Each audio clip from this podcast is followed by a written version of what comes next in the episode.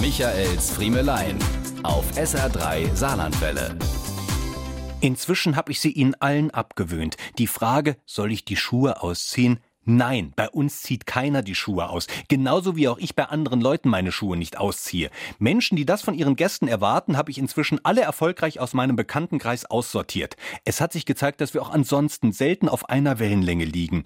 Ich meine, es ist doch wohl klar, dass ich nicht mit total verdreckten Schuhen in eine Wohnung stiefle. Nicht in meine und erst recht nicht in eine fremde. Aber das entscheide doch ich selbst und nicht der Gastgeber. Hä? Wenn mir ein lieber Freund meine Wohnung einsaut, dann freue ich mich, dass er da war und sauge hinterher einmal durch und Ruhe ist.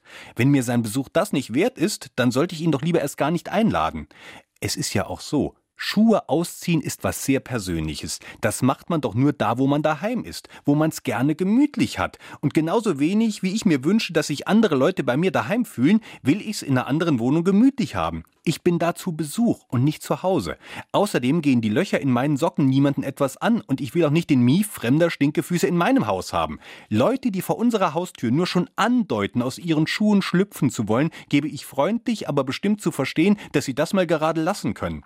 Noch schlimmer sind nur noch die Gäste, die uns anbieten, gerne auch ein paar Hausschuhe oder dicke Socken von uns drüber zu ziehen. Ich glaube, es hackt. Verzieht euch in eure Kommune und lasst mir meine Ruhe. Aber ansonsten bin ich grundsätzlich ein total sympathischer Gastgeber. Michaels Frimelain. Jede Woche neu auf S R drei Saarlandwelle.